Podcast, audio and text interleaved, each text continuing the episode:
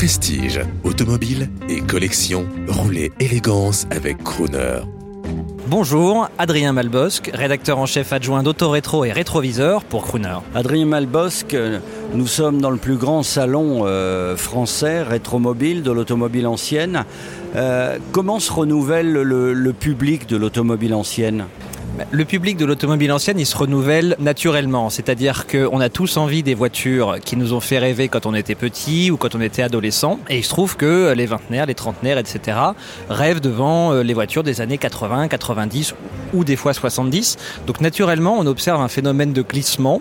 Euh, il y a toujours euh, les, les, anciens, mais parallèlement à ça, on voit toute une nouvelle génération, dont je fais partie, qui s'intéresse aux véhicules de leur enfance. Et après, ça, fait, ça fait boule de neige et on s'intéresse aux véhicules de plus en plus anciens. On voit d'ailleurs beaucoup de gens qui s'intéressent aux véhicules d'avant-guerre alors qu'ils ont euh, moins de 30 ou 35 ans. Donc euh, en fait, ça se renouvelle assez naturellement. Comment vous pourriez expliquer cette passion qui me semble grandissante pour euh, l'automobile? À moteur thermique Je pense que c'est plusieurs facteurs. Déjà, il y a un amour des temps passés. Il y a quelque chose qui est rassurant. Euh, on voit euh, la conception de beauté a beaucoup évolué euh, durant ces dernières décennies. Et quand on voit une voiture des années 50-60, même si on n'aime pas l'automobile, on ne peut que tomber amoureux ou au moins trouver ça joli. Ensuite, je pense que naturellement, les gens ont besoin de rêver ont besoin de se faire plaisir aussi également. Et du coup, euh, tout ça mis euh, bout à bout, ça fait que euh, l'automobile ancienne reste entre guillemets une valeur sûre